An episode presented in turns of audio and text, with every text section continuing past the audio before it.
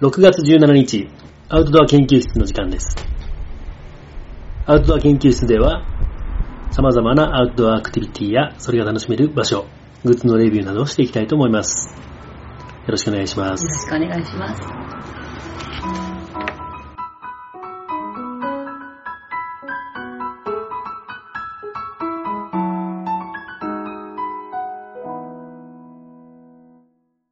こんにちは、オッキーです。使っているバーナーは、外の ST310 と MSR のスパライトインターナショナルです。こんにちは、ゆっきーです。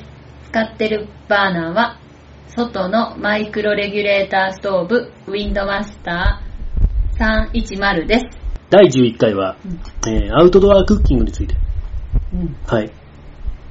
このテーマをね、ちょっと待ってたっていうね、うん。リスナーの方からのメールとかね、たくさんいただいてって、はい。はい。ちょっと、あんまり感覚が空いてないけども、うんうん。やってみようかなと思いますね。うん。今、バーナーの話をね、ちょっとオープニングでしたんだけど、うん。まあ、シングルバーナーね。うん俺らはまあ、シングルバーナーしか使わないから。うん。うん。で、えっ、とね、ユッキーが使ってるうん。の、あの、アウトドア用のガス缶あんじゃん。うん。うん。俺、あれはもうやめた。何にも使ってない。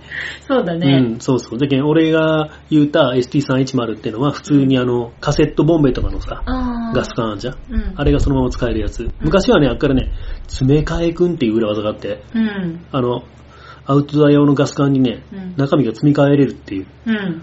やつがあって、うんで、それでね、使ってたんだけど、うん。なんでかってアウトドア用のあのガス缶ね、割高じゃん。割高だねあれが嫌で俺う。うんん。だから、それ使ってたんだけど、うんもう ST310 買ってからは、もうね、変わってないね。あれはもう卒業した。うん だからそのね、まあ、あの何がいけないところがあるかっていうと、寒さに弱いんだよ、本当は。あーでもまあ、そのレギュレーターついてるからそんなにね、あんまり弱いっていう感じがしなくって、あんまり不便もないんだけど、うん、なさそう。でもね、まあ、それで、えーと、どうしても寒くって、うん。つかないときはっていうんで、ウィスパーライトうん。っていうことなんだよ。うん。で、これからはね、もうね、あのー新しいバイクがさ、うん。実はタンクがすげえちっちゃいんよ。まあ、車種はね、まだ内緒にしとくけど、あ、そうなのうんタンクがすんごいちっちゃくって、うんもうガス欠の恐れがあるから、ガソリンのボトルうん。持ち歩こうと思って、あ、ガソリン入れて？そう、ガソリン入れてう。んそのために、じゃあもう、ウィスパーライトも、どうせなら持ち歩こうと思って。だからこれからね、多分ね、その極寒の時期だけじゃなくて、うんウィスパーライトも出番が増えるよ。ほー。っていうね、まあ、そういう、まあ、シングルバーナーの話なんだけど、ん今日はね、実はそのシングルバーナーの話はあんましません。ううん。登山とかでね、うんえーお湯沸かしてうんラーメン食ったりっていう時にはよく使うんだけど、うん今日はちょっとキャンプ料理の話なので、うん。うんそれはまた別の機会、シングルバーナーで、まあ、ちょっとね、えーっと、アメリえー登山をして、うん。うん、こだわったご飯とか作る話もちょっとしたいなとも思うんだけど、うん。うんそれはまた別の機会にね、うんしましょうね。まあ、レトルト食品とかさ、缶詰とかさ、うん。干物とかさ、うまいこと使って、ちょっとおしゃれな料理を山の上でしてる人もおるじゃん。いるね。ねそういうのは、すうん、の話はまた別の機会にはい。しましょうね。はい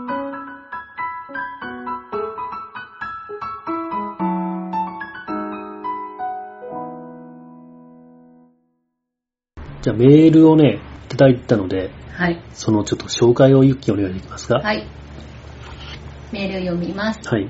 はじめまして、トワイと申します。アウトドアに興味津々の初心者の私にとって知らない道具やスキルを紹介してくださるアウトドア研究室様、いつも楽しい時間をありがとうございます。アウトドアも最近は便利な道具で随分快適なキャンプができるようになったのですね。小さい頃にアウトドア好きの父にキャンプに連れて行ってもらっていた頃は固体燃料などは使わず枯れた枝を探すところからがキャンプでした。ここで質問なのですが、父のようなキャンプの仕方も好きですが、実はおしゃれなご飯を作ってみたいなぁと思い始めています。初心者の私でも、みんなで美味しく食べられるアウトドアクッキング、またそれに必要なグッズ、おすすめな調理器具があれば教えていただきたいです。長々と長文で失礼しました。アイデアを分けていただけると嬉しいです。はい。とわいさん、はい。メールありがとうございます。ありがとうございます。まあそのね、とわいさんちっちゃい頃やってたお父さんに連れてってもらったって形。うん最近逆にね、そういうなんか、焚き木を集めて、うんうん焚き火をしてっていうね、ブッシュクラフト的なキャンプうんっていうのも、ちょっと流行りつつあるよね。うんうん。なんだけど、まあちょっと最近両極端になりつつあるかなっていう気がして、うん。もう一つの潮流としては、あれね、うんグランピング。グランピングうん、ね。っていうのもちょっと流行ってきてる。うんまあ、グランピングっていうのはグラマラスキャンピングの略で、うんえーまあ、とにかく高級な感じ。うんうん道具もすげえ高高級なので、うん、集めて、すごい、あの、優雅な感じ、うんうん、のキャンプスタイル。あんまり知らんけど。はいろいろいりそうよね。そうそうそうそう、うん。っていうね、うんまあ、あるんだけど、まあ、うんことアウトドアクッキングに関しては、まうん。あ初心者向けっていうと、うん。まあ、手っ取り早いのはガスグリルとか、ううんん。そういうのを使うのがいいんじゃないかなと思うよね。ううんん。でまあ、ガスのグリルもいろいろまあね、その2バーナーとかだったら特にまあおすすめとかもあるんだろうけど、うん実はオッキーは2バーナーは使いません。なのであんまり知りません。ごめんなさい。そうですね うん。大体その、えーっと、登山とかで軽く済ます時のシングルバーナーうん。ってやつか、うんうん。それかまあね、こういうな、みんなでワイワイっていう時には大体まあ炭火をも使うよね。うんうんなので、まあ、どっちか、シングルバーナーで、まあ十分っちゃ十分よね。次の日の朝さ、炭を起こすのがもうめんどくさかったりする時に、うん。うん、そのシングルバーナーでお湯沸かしてコーヒー飲んだりとか、うん。っていう風な使い方もするし、ううんん。で、まあそう十分かなと思ったから2バーナーを初めから買ってないんだ。う。うん持ち運び大変よね。そうそうそうそう、まあほんまにあの、えっ、と、オートキャンプっていう人は、あってもいいと思うんだけど、うん。そうじゃない場合はね、あれを持ってさ、担いで山登るとかいうわけにもいかんもんね。ないねうん。。まあ、なきゃないでもいいかなと思いますね。うん。で、その代わりに、まあ、えっ、と、大体炭火のグリルをね、うん。使うんだけど、なので、えっ、と、大きいのおすすめっていうのも今日喋ろうと思うんだけど、うん。炭火のグリルのおすすめになります。うん。うん。はい。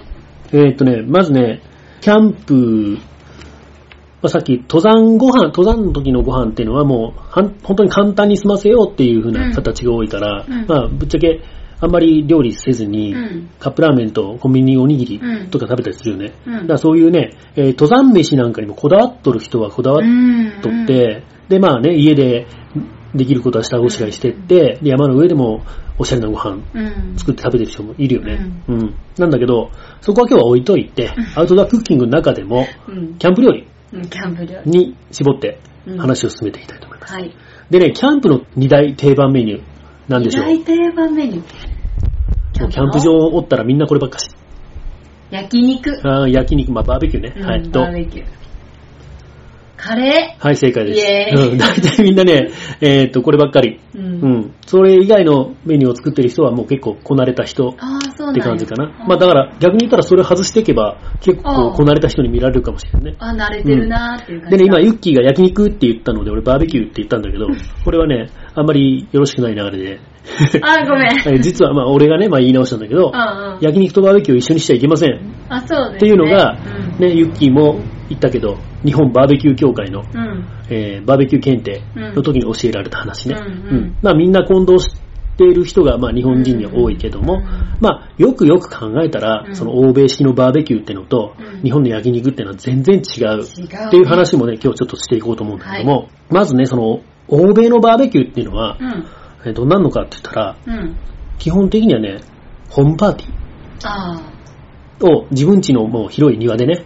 グリル出して、うんで、まあ下ごしらえなんか家の中ですればいいよね。うん。で、それでまあこしらえたやつを持ってきて、うん庭でグリルで焼く。うん。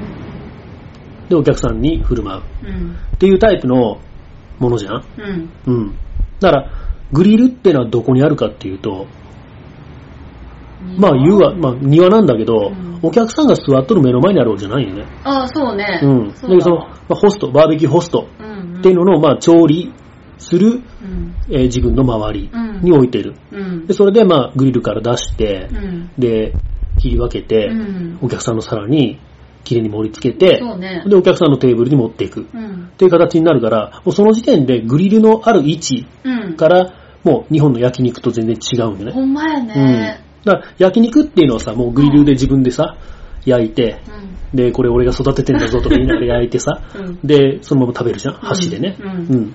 っていうのと全然違うから、うんうん。だから、形も全然違うし、ううんん調理法も全然違って当然だとうんいうことよね。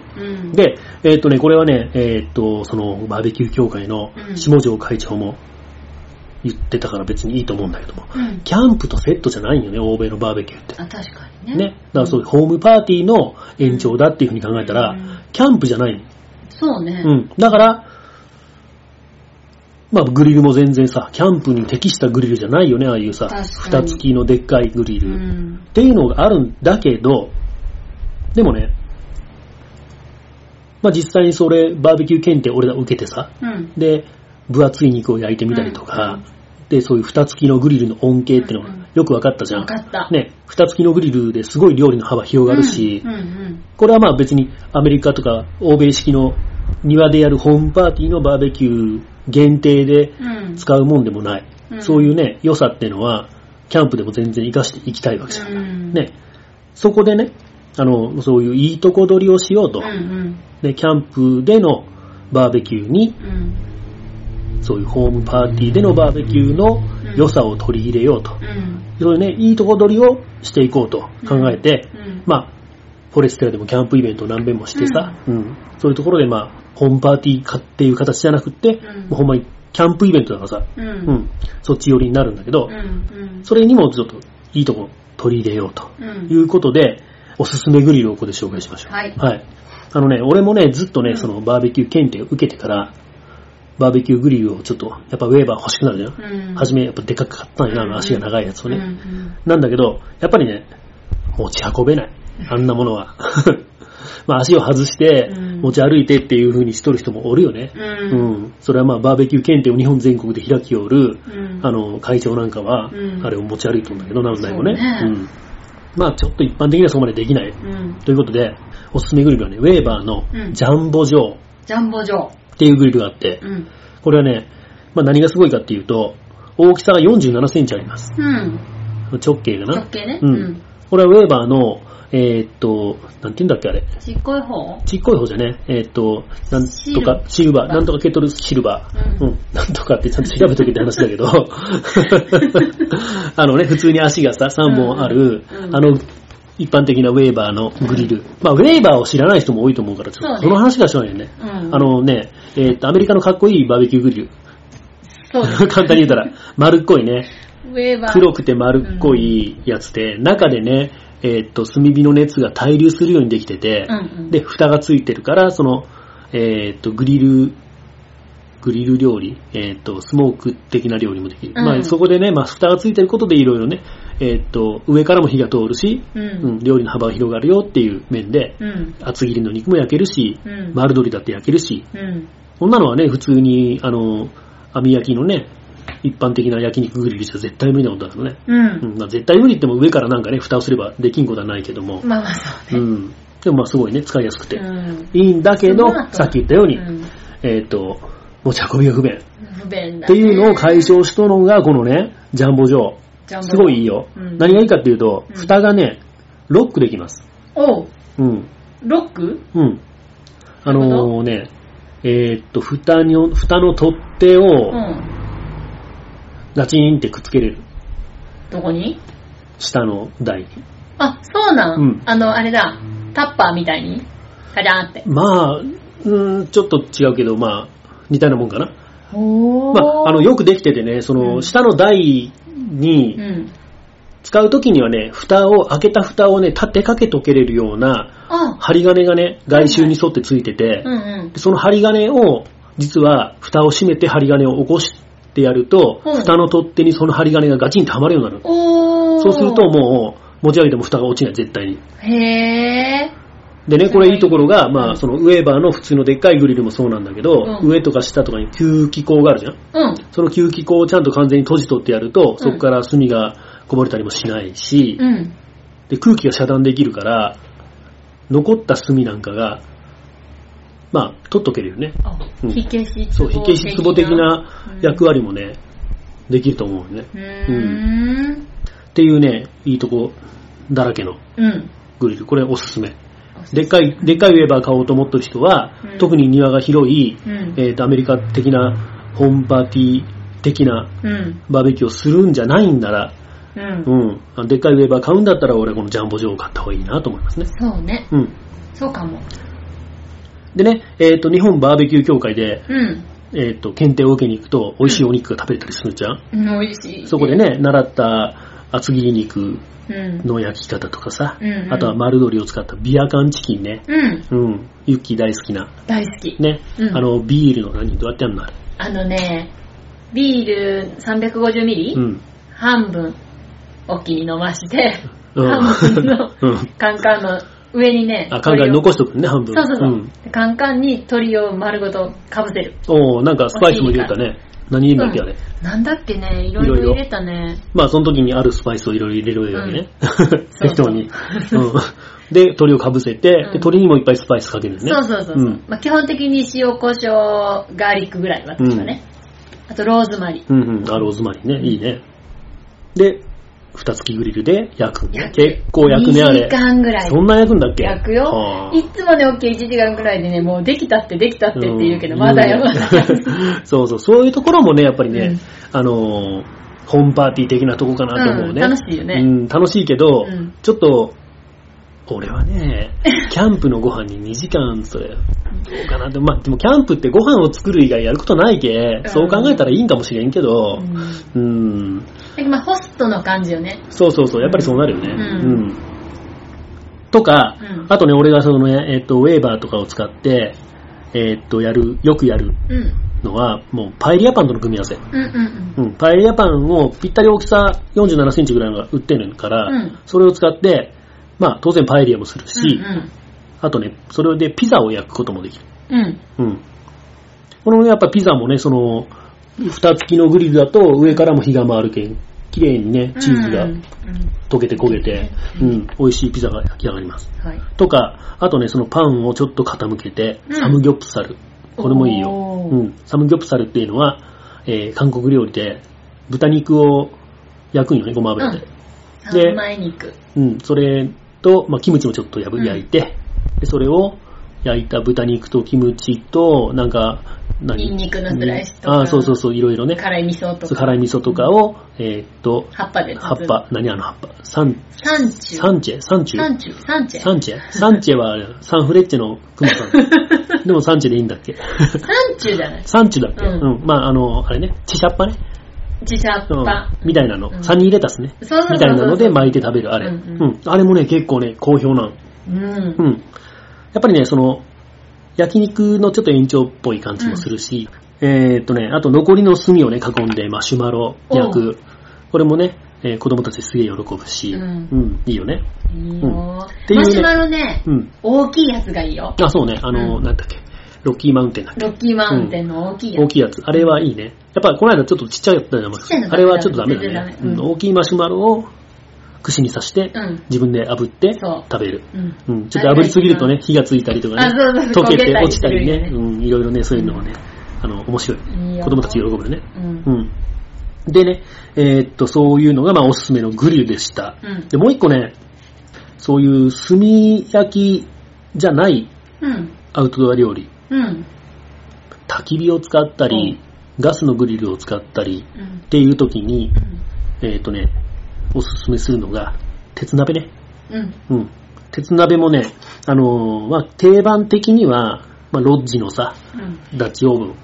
うん。うん。まあ、ロッジじゃなくてもいいんだけど、うんダッチオーブンもいろいろあるじゃん。うん。俺がね、でもそのいろんなダッチオーブンある中で、特におすすめするのは、うんロッジのね、コンボクッカーってやつあるんだよ。うん。コンボクッカーってやつは、あのースキレット。うん。スキレットってあスキレットっていうのは今流行りの、流行ってんの？なんかちょっと流行ってる。まあなんか鉄板ようん、鉄の、えーフライパンみたいな感じね。うん。取っ手があって。うんうん。その鉄のフライパンが2個うん。ガチンってこう、重なってる感じ。うん。うん。1個はちょっと深いんだけどね。うん。うん。だから、要は普通にスキレットとしても使えるし、うん。ガチッと合わせてしまえば、うん。ダッチオーブンとしても使えるとうん。いうね。いいね。これがロコンボクッカーってやつ。うんうん。と、もう1個ね、おすすめが、スノーピークのね、コロダッチオーバル。これも俺持ってて、ちっちゃいの？ちっちゃいダッチオーブンね。うん、これもよくってね。うんまあ、両方共通しているのが、要は、蓋で焼き物ができるところ。おーこれダッチオーバルのはの蓋なんかは、裏がね、なみなみになっとんよ。焼き目が綺麗につけることもできる。うーん。っていうね、まあ、蓋で焼き物ができるっていううん。タイプの、まあ、ダッチオーブンっうん。ていうことになるかな。うんうん。まあ、4、5人ぐらいで持ち寄りみたいなんだったら、このコルダッチオーバルぐらいでちょうどいいかもしれないね。そうね。うん、もっと大人数でみんなでこう食べるものを作りましょうっていうんだったらコンボクッカーぐらいあるし、うんもっとって言えば、まあ、その12インチとかさ、14インチとかのうんダッチオーブンで、うん。うん汁物でも作ればいいと思うんだけど、うんうん特にね、その、えーっと、丸鶏なんかをね、料理しようと思うんだったらうん12インチディープっディープ。てやつがいいね。うん。深いやつ。そうそうそう、ちょっと深めでないと、うん。うん、鳥が入らないかうんら。うん。っていう感じね。うん。うん。で、まあ、蓋で焼き物ができるのは何がいいかっていうと、うん。まあ、なんか調理、えっ、と、具材を焼き色をつけてうん。から煮込むとかさ、うん。そういう時にね、すごい便利。ううん。蓋で焼いて、で、蓋じゃない方で。しっかり煮込む。おう。うん。っていうね、料理ができるから、うんいいです。これはおすすめです。うんうん。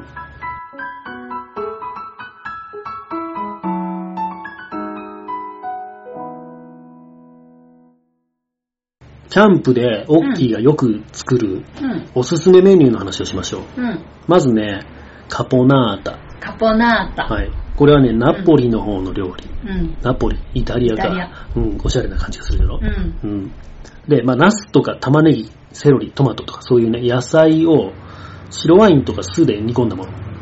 うん。煮込んだっていうか、ちょっとまあね、あの、ペースト状ぐらいになったのが完成形かな。ううん。これはね、何がいいかって作っとくと、うん。そっからいろんな料理に発展できるんよ。うん。うん。でそのまま食べてももちろんいいんだけど、うん。ちょっとこう、湯で溶いてカレー粉入れたらカレーになるし。うん。うん。で、あと、うん。その汁物、そのままね、湯で溶いて、コンソメスープとかで溶いたら、うんそのまま汁物としてもいけるし、うん。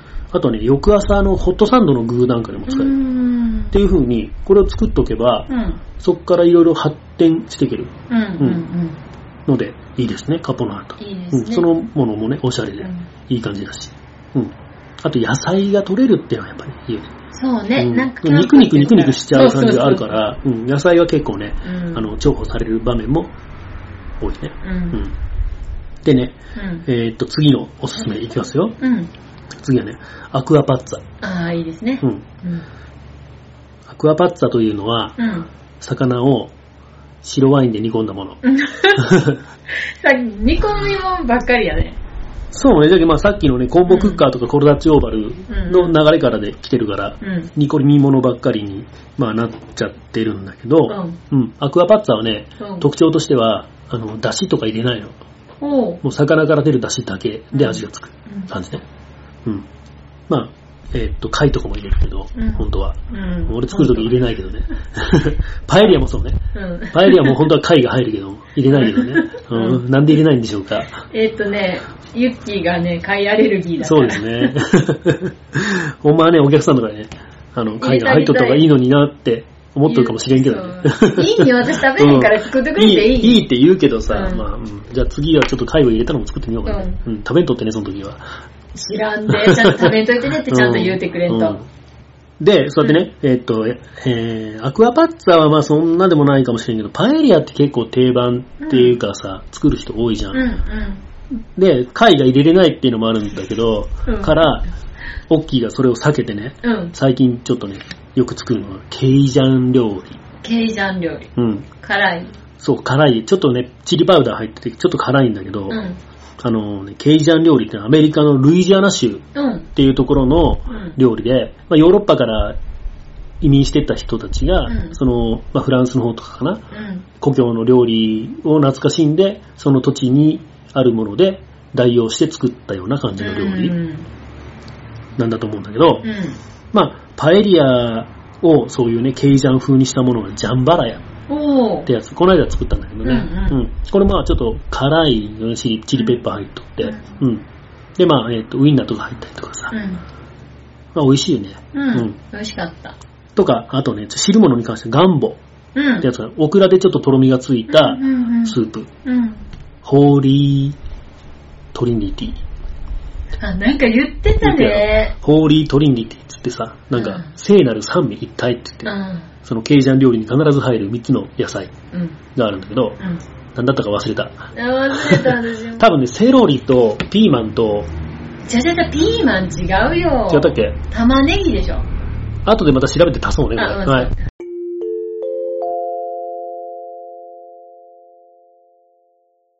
ホーリートリニティ、ケイジャン料理の聖なる三位一体うんってやつなんだけど、うやっぱりセロリとうんピーマンと玉ねぎでしたね。ん。でした。うん。これね、やっぱね、セロリっていうのは日本人はさ、うんそのまま食べるじゃん、みんな。うん。全然美味しい。俺もセロリ大好きだし、うんそのままマヨネーズつけて食べるのも大好きだけど、うん向こうの人意外とこれ煮込みに使ったりするね。そうね。うんん煮込みにしても結構ね、いい味が出ておすすめですね。うん。はい。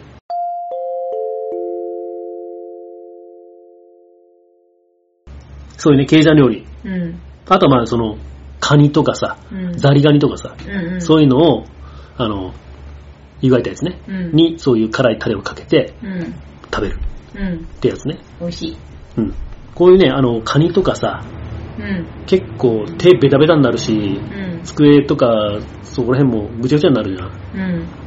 だからこそアウトドアでいいんじゃないっていうのが俺の考え方ね。ああ、まあそうね。うん、家の中でね、うんあ、の、テーブルがもうべちゃべちゃになったらさ、結構しんどいけど、うんアウトドアだったらね、うん、掃除もすぐできるし、まあねうん、そこら辺にポンって捨てちゃいけんけど、うん。ケイジャンのさ、なんか最近流行っとるうん。って、この間、目覚ましテレビかなんか出よったんだけど、うん。なんか机にさ、ダーってでっかいテーブルクロス広げて、うん。そのテーブルクロスに、その湯がいたカニとかをダーって、皿も使わずにひっくり返して、で、それをもうテーブルクロスベッタベタになりながら、手もベッタベタ、両手ベッタベタになりながら、チッチッチッチッ食べるよね。で、もう殻もその辺バーって置いて、もうぐしゃぐしゃテーブルの中。うん。そんなのも、室内でやろうと思ったらしんどいけど、うん。うん。え外だったらいいんじゃないかなと思って。まだやったことないよねう。んいつかやろうね。カニが高いからやらないけど、うんうん。ザリガニでやろうって言っとるよね。でもちょっと勇気が出んのよね。そうなんよね。あと、この人石ザリガニいい品っていうかそうね。ね。うん。その辺近所におったらね、うん。ちょっと試しにやってみようかなってなるけど、うんおらんけ。うん。うん。まあこの辺もちょっといいの。また考えてうんやってみて、うんうん。やってみた時にはまた喋りましょうね。ううん。おすすめメニューね。うん。うん。こんなのちょっとね、試しにみんなやってみてほしいなと思いますね。はい。はい。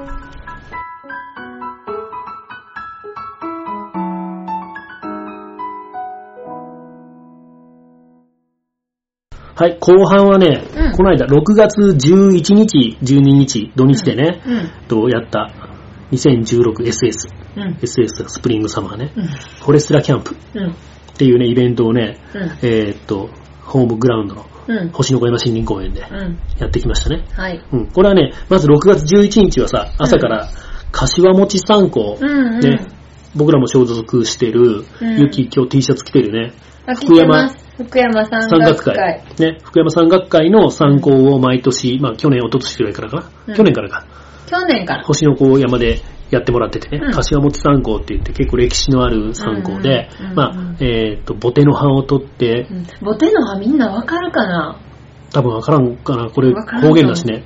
えっ、と、サルトリイバラ。ね。うん。えっ、とね、多分ね、関東では柏餅はちゃんと柏の葉っぱを使うと思うんだけど、関西では柏の葉っぱがあんま手に入らんかった系かな。うんわからんけど、そのボテの葉ってここで、ここら辺では言われるんだけど、うん三嫌いとも言うんだけど、三嫌い。かっこいい。なんか栄養があるんだって。だから、あそうなのん山で捨てた子が山から帰ってきたうん。から三嫌い。山から帰ってきたって書いて三嫌い。三嫌い。うん山、帰るうん、来る。うんおーっていう話もあったと思うんだけど、へうんえっ、と、サルトリイバラのことね、ー。うんうんの葉っぱうん。うんっていうのを取って上がって、うんで、えっ、と、上で柏餅を作ろうと。うん。まあ、えっ、と、あんことかはね、うんあんことか何やの粉。えー、白玉粉みたいな。そうそうそう、あんな粉とかはちゃんと準備してね。うん。うん。で、まあ、えっ、と、星の子山森林公園の、まあ今は使われてない食堂うん。っていうのを開放して、うんそこでみんなでコネコネして作りましたね。うん。っていうね、えっ、と、6月11日の昼間はね、そういう柏餅参考っていうのがあって、うん。で、それが終わって、うん。で、えっ、と、星の子山のふもとまでみんな歩いて降りて、うん。その後ね、うん。まあ一般のね、一般の募集というかまあ、ちょっとまあ、親しい人たちかな、うん。うん。呼んで、うんまあ、みんなでキャンプイベントっていう形でうん楽しんできましたね。うん。うん。で、今回はね、今までのキャンプイベントとうん、ちょっと趣向を変えて、うん。うん、今まではね、えーっと、まあ、フォレステラで、こうこうこういうメニューが出ますよ。うん。で、テント持ってない人でも全然参加できますよ。うん。まあ、えっ、と、フォレステラのテントっていうのがあるから、それで寝たらいいし、うん。まあ、持ってる人は張ったらいいし、うん。で、まあ、テントを張くが嫌だっていう人は、日帰りでもいいし、うん。えーバンガロー泊まってもいいし、うんっていう形で、まあ、募集してて、うんやってたんだけど、この日はね、ちょっと趣向を変えて、うん。みんなソロテント持ってきてください。うん。で、料理もう、んそれぞれ食べたいものを持っていきましょう。うん。持ち寄りで。うん。で、その食べたいものを作って、で、それをまあみんなでね、えーシェアして、うん。ワイワイ楽しみましょう。うんっていう形に変えたいよね。うん。うん。まあ、それだけじゃちょっとね、あれなんで、一応フォレステラからも何品か用意してっていう形でやったよね。うんでフォレステラからは、俺がね、まずね、前日に釣った魚、うん 持ってったよね。うんえーっと、福山港で釣ったソイうん。の、えーこれアクアパッツァにした。うん。うん。で、えーっと、オニオコウゼうん。も釣れたんだけど、これ珍しいよ。あの、内海の方でさ、うんう。ん、キス釣ろうと思ったら、うんなんか毒々しいのが上がってきて、うんびっくりしたんだけど、それもね、うん、あの、一生懸命こう、刺されないように気をつけながら、背びれを取って、ううんん、ちょっとさばいてうん持ってったんだけど、唐揚げにしましたね。ううん。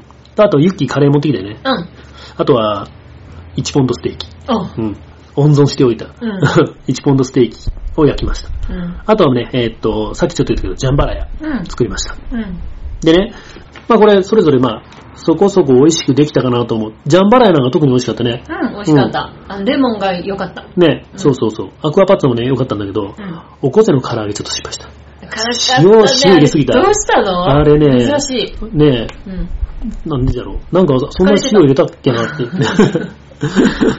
入れすぎてちょっと辛かったんだけど、うんまあ、ビールのつまみにはなったね。なったね。で、1ポンドステーキも美味しく焼けた。で、そういうのをね、食べてもらって、うんで、この日はね、お客さんも持ち寄りでって言ってたから、うんいろいろこう、持ってきてくれてたよね。うん。で、一人、まず、お客さん1、うん。一。1、焼き物のおじさん。焼き物おじさん。まあ、B6 くんっていうね、あの、ショーズの焚き火台。うん。まあ、焚き火台でありながら、うんちょっと蓋したら、うん普通にグリルとしても使えるよっていうね、うあれにまあ炭入れてう、ん。で、シシャモを焼いたりうん、鶏のささみ焼いたり、うんう。ん。あと、でっかいアジも持ってきてるね。これは B6 くんじゃ焼けないから、ん普通にウェーバーで焼いたんだけど、あうん。アジ食べた？食べてない。食べてない？塩焼きにしてさ、肝も入ってて、すげえ美味しかったんだけど、へうん。っていうね、焼き物おじさんと。に。うん。うどん。うどんおじさん。うどんおじさん。おじさんって言っても、おじさん言ってもユッキーと同い年だあそうですねうん。うどんのね、手作り。うん。ですこれはちょっとなかなかね、。キャンプでうどんって珍しいね。これも面白かったね。うんうん。まあ、手作り言うても家で生地はこねてきてて、で、こねてきた生地を持ってきて、うんそれプラス製麺機を持ってきて。うん。うん。で、なんか、まあ、パスタマシーンみたいな感じかな。で、プチューっと押し出して、うちでくるくるくるくる、そう、くるくる押し出して、うん。えーっと、うどんが出てくる。綺麗にね、あの、うん。普通に売ってるようなうどんがね、普通のうどんだった。うん。美味しかったね。うん。そのうどんとさ、ユッキー持ってきたカレーで、うんカレーうどんしたりとかね、そういう楽しみもね、うん。持ち寄りのならではの、ね。良かったね、よ、良さだったね。うん。あとさ、うん。ジャンバラヤにカレーかけても美味しかったし、あ うん、本場の人が聞いたらね、怒るかもしれないけど、うん、でも美味しかった。うん。でね、これ B6 くんがね、被ったんね、これね。焼き物おじさんも B6 くんで、ん。そのうどん、うどん兄ちゃんも B6 くんで、うん。ね、うどん兄ちゃんの B6 くんは人石牛焼いてたね。焼いてたね、うん。美味しかった。美味しかったね、あれ。人石牛っていうのは、うん。わ我らが人石高原町が誇るうん。ブランド牛、うん。うん。英語だったっけな。うん、だったっけ、うん。すげえ高いね、いい肉、美味しい肉、これを焼いてね、みんなに振る舞ってたね。うんうん、美味しかったね。美味しかったうん油がやっぱり美味しいね。うん何枚も食べれへんよね、でも。うん、2、3そ枚でもうそうそうそ。いう。さっき言ったさ、1ポンドステーキとまた違う美味しさやね。うんどっちがいいっていうんでもなくって、違うそれぞれ別の美味しさがあるよね。うんただ、そう、1ポンドステーキは油分がなくって赤身の美味しさうんっていう感じね。うんまあ、1ポンドステーキについてちょっと説明しとこうか。うんこれはね、あの、これも広島の、うん。えっ、とね、バーベキュー協会、瀬戸内バーベキュー協会ってのがあって、そこの会長をやってる、えっ、と、青山さん。うん。うん。フーズアイだったっけな？っうん。ていう会社で輸入してるカナダビーフ。うん。カナダビーフ、カナダの牛肉。うん。で、まあ、1枚が1ポンド、うん。450g うん。あるでっかいお肉。うん。結構ね、値段もするんだけど、値段だけのオーダーって美味しいよね。美味しいようんただ、焼き方を本当にね、あの、ちゃんとしないとうん美味しく味わえませんよとうん。いうのはちょっと気をつけてこの焼き方をしっかり教えてくれるのが、まあ、バーベキュー検定。そうね。っていうことだね。うん。まあね、そんなにね、あんまり焼きすぎないように、うん中がちょっとほんのりピンク色ぐらいの焼き加減で焼き上げることができたら、うん本当に美味しいよね。美味しいうん。まあ俺はね、言ったら国産の実は人石牛とかみたいな、うんえっ、と、脂っこい肉よりも好き。私。今。あ だから脂っこい肉は、ほんまちょっと口、潤わせて。そうそうそうそう、あんまたくさん食べれんのだけど、まあ一ポンドステーキに関しては結構モリモリ食べれるよね。うん。あんな高い肉をモリモリ食べちゃいけんのだけどね、本当はね。うん。食べちゃうね。美味しいから。うん美味しい。うん。で、えっ、と、もう一人が、獅子肉。うんう。うんこれはね、あの、村上さんね。ん。村村上さん来てくれたのね、嬉しかったね。うん嬉しかったうん村上さんは獅子肉を、うんあばらをカリカリに焼いて、うん。で、それをね、チュッパチュッパチュッパチュッパ。チュッパチみんなで 食べてたね。でもやっぱあの、あばらの周りの肉は美味しいよね、うんなんでもね。ううんん。味が濃い感じがするよね。ううん。っていう感じでね、お客さんもね、あの、うんいろいろ持ってきてくれてさ。う。うんん。やっぱりね、これで思ったけど、うん。やっぱりね、お客さんになんか持ってきてって言ったら、まあみんなね、男だったってのもあるんかもしれんけど、うん野菜がないね。ないねう。ん。びっくりした。みんな肉ばっかりだった。そう。だからやっぱり、そう考えてもやっぱりね、そのカポナータの重要性っていうのがね、わかるよね。おーうん 野菜がやっぱ欲しくなるんだね、うん結局ね。生の葉っぱも欲しいよね。そうだね。ううんん。そういうのもね、いいかもしれないね。うん。まあ、焼き物ばっかりじゃない、焼き物煮物ばっかりじゃないよっていうことでね、生野菜なんかもね、うん、うん重宝されるかもしれないね。ううんサムギョプサルもできるし。うん。あ、で前もさ、その6月11日じゃないけど、ずーっと前にキャンプした時も、えっと、焼きも焼き物おじさんは、うん。ブリ一本持ってきてたよね。あー、そうね。うん。あの、刺身で食ったりそうそうそうもう、もうええわっていうぐらいね、ブリばっかし刺身をもうもりもり食べたよね。うん。あれ？野菜の話じゃないんだ。違うんだよ。うん、まあでも、肉々しいっちゃ肉々しいよね。うん魚もあるけど。うん。あと、その、料理以外で言ったら、うん俺ね、犬連れてったね。うん。ハンナうん。5歳いいね。アメリカンコッカースパニエル。はい。うん。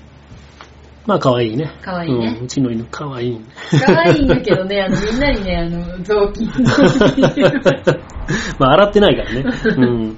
洗ってないし、あとはね、あの日ね、ちょっとやっぱ湿ってたじゃん。うん。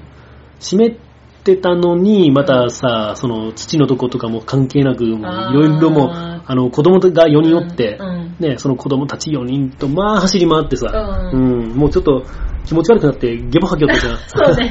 ぐらい走り回ってさ、うん、もう顔とかもう、でも全部真っ黒になって、ほんまにボロ雑巾になったよね。うんあれ、後が大変だったんだけ？お疲れ様でした。ん。で、まあ子供たちはね、その後は缶バッジ作った。そうそうそう。で、缶バッジは、ね、フォレスターで買ったんだっけ？そうなん缶バッジです。作り機をね。うん。みんなに猛反対されてしまいました。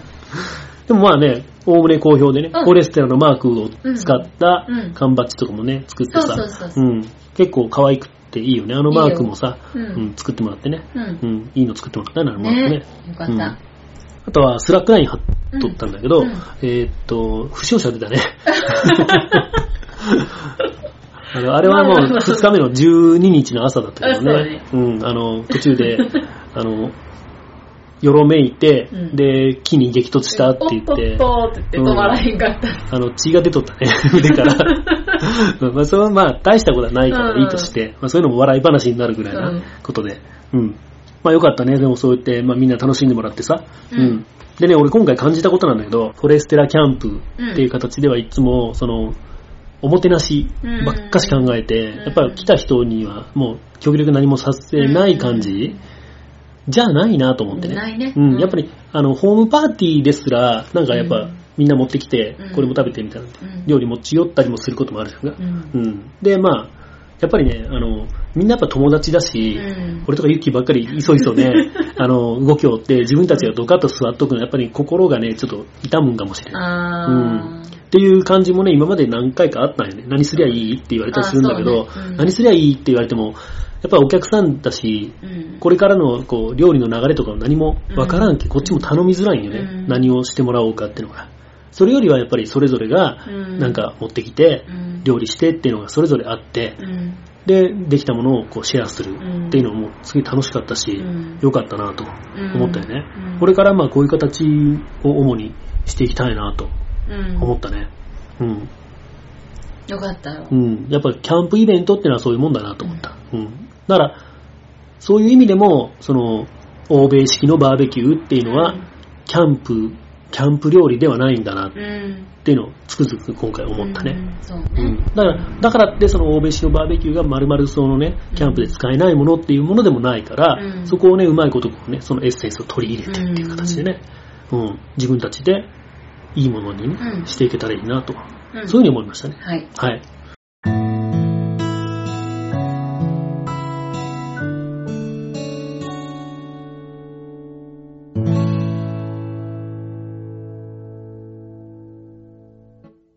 じゃあエンディングですね。はいエンディングはね、うん。何話そうかと思ったんだけど、この間またね、この間、一昨日かな。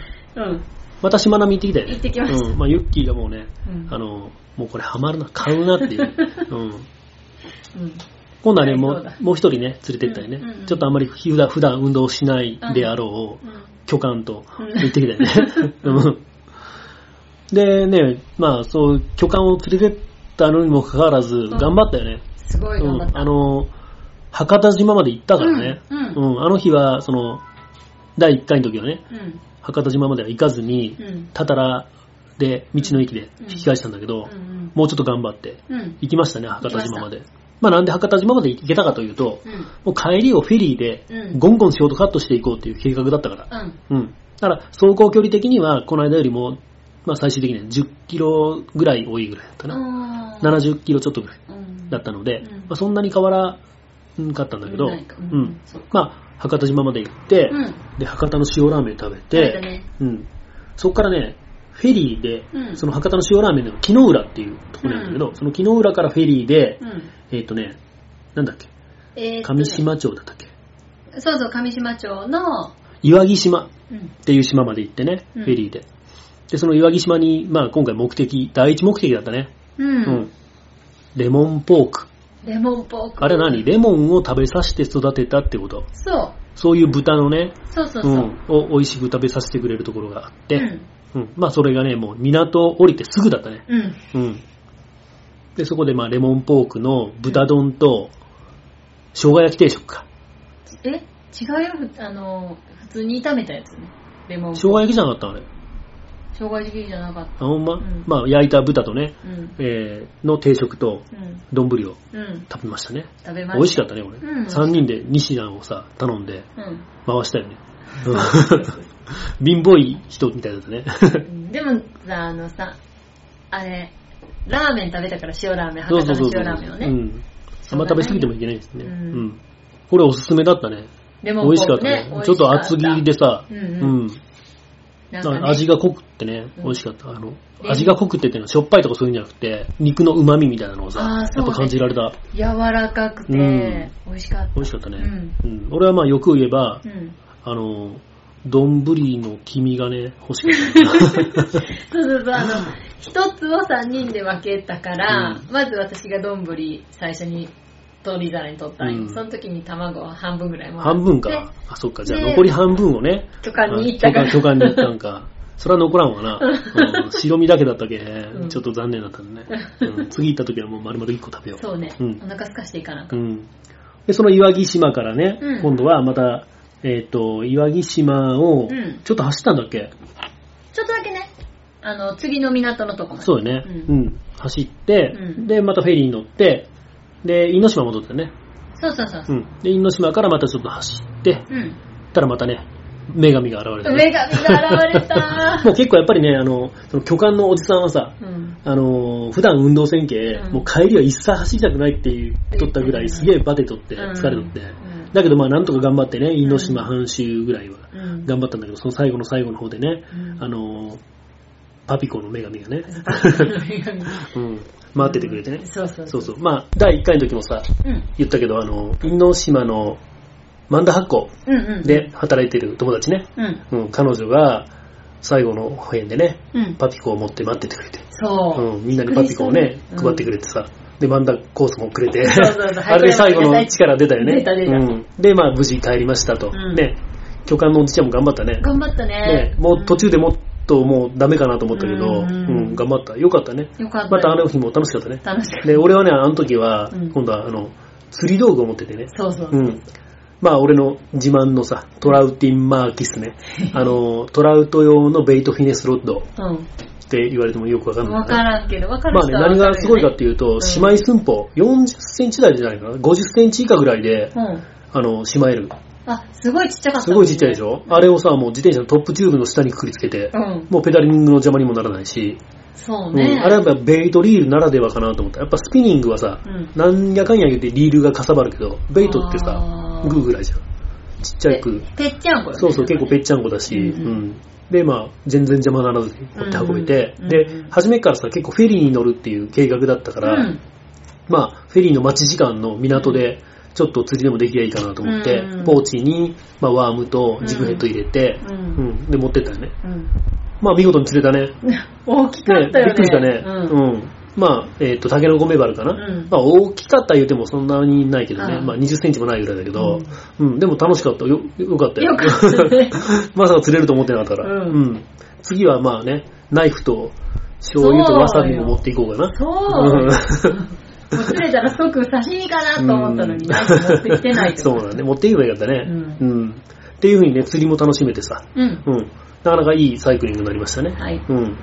次はまあ、ユッキーは自分の自転車で行くんかな。うーん、そうなるかもしれない。うん今、もう迷い、迷い中、うん クロスにするか、ロードにするかで。そうそうそう。うん。で、今回、その、おじさんにね、うん。自転車借りたじゃん。うん。いいやつ。うん。それがね、クロスだっけ？そうだねマウンテンの骨って言ってたよね。マウンテンバイクのフレームだけど、えっと、タイヤをクロスバイクみたいなう、んえっと、イボイボのないタイヤに変えてたやつね。あれユッキー借りたけど、まあ途中からあの白い方に変えたじゃん。うん。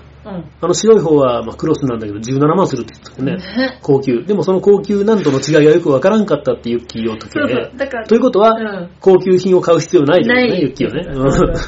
あの、じゃあまあねパピコの女神もさ、うん買うんやったらええやつ買った方がいいよって言ってたうん俺もそう思うけどね。ううんん。でもまあ、ちょっと乗っ取ったらわかると思うし、うんやっぱね、ギアのさ、ガチャガチャ感とかが違ったりする面もあるしね。ううんん。前行った時はあの片っぽだけでギア変えるやつやったんやけどそうそうそうそう。うん。今回は右も左もこうガチャガチャするやつやったのの、何なんかっていうのが分かったからあもーう大丈夫もう大丈夫。うん買っちゃうわどうしよう、うんやばいまあしっかり悩んで、その時間も楽しいけどね。そうそううん。はいはい。また買ったらラジオで報告かな。うんうん。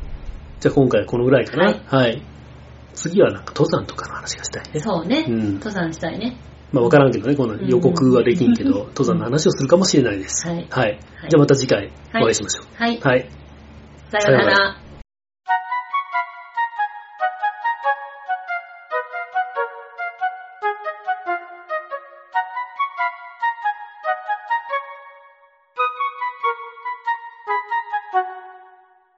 アウトドア研究室は、珍石高原スタジオよりフォレステラがお送りしました。